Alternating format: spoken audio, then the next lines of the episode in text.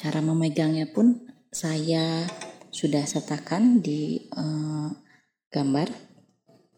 Kemudian yang kelima yaitu mengenai penggunaan obat kumur.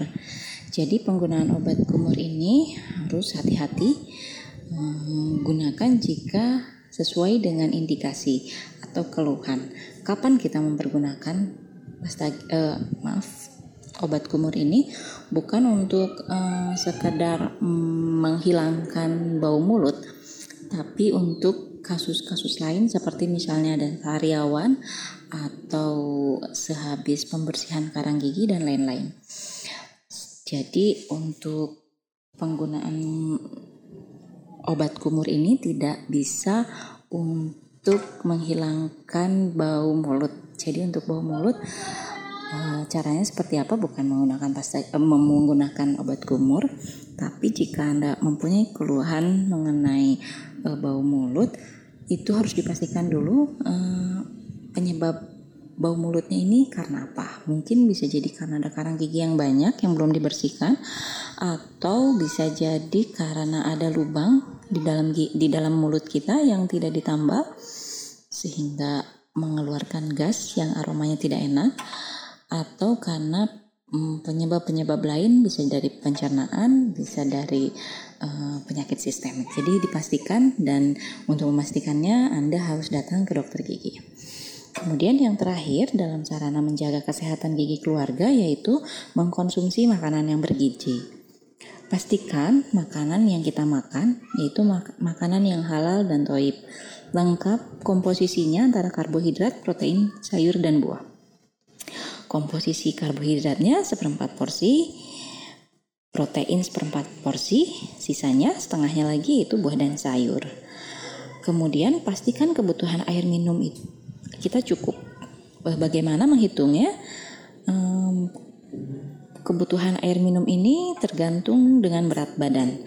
Jadi cara menghitungnya berat badan dibagi 30. Misalnya berat badan kita 45. Maka kebutuhan minumnya yaitu 45 dibagi 30 sama dengan satu setengah liter air minum per hari di luar kopi, teh dan jus. Jika berat Anda 60, maka 60 dibagi 30 yaitu 2 liter.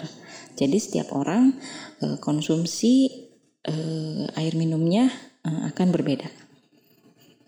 Yang terakhir, pada saat mengunyah, gunakan kedua sisi. Jadi pada saat mengunyah, mungkin ada sebagian orang yang mengunyahnya hanya nyaman di sisi kanan atau di sisi kiri. Jadi saya sarankan untuk membiasakan mengunyah menggunakan dua sisi. Mengapa? Karena nanti ini akan berhubungan dengan menumpuknya sisa makanan di salah satu sisi atau ketidakseimbangan otot pengunyahan atau uh, dalam uh, otot rahang pada saat kita mengunyah. Jadi ada keluhan misalnya dia uh, otot uh, yang menghubungkan otot-otot pengunyahannya ini uh, sakit gitu.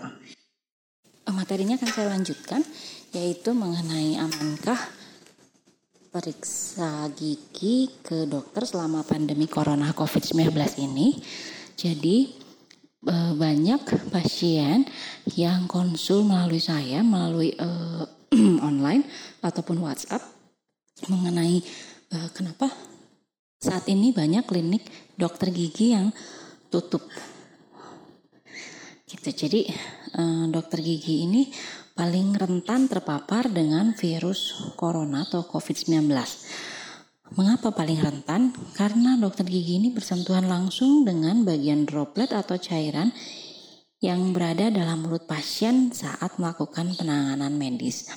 Penularan ini bisa terjadi dari pasien ke dokter ataupun dari dokter ke pasien.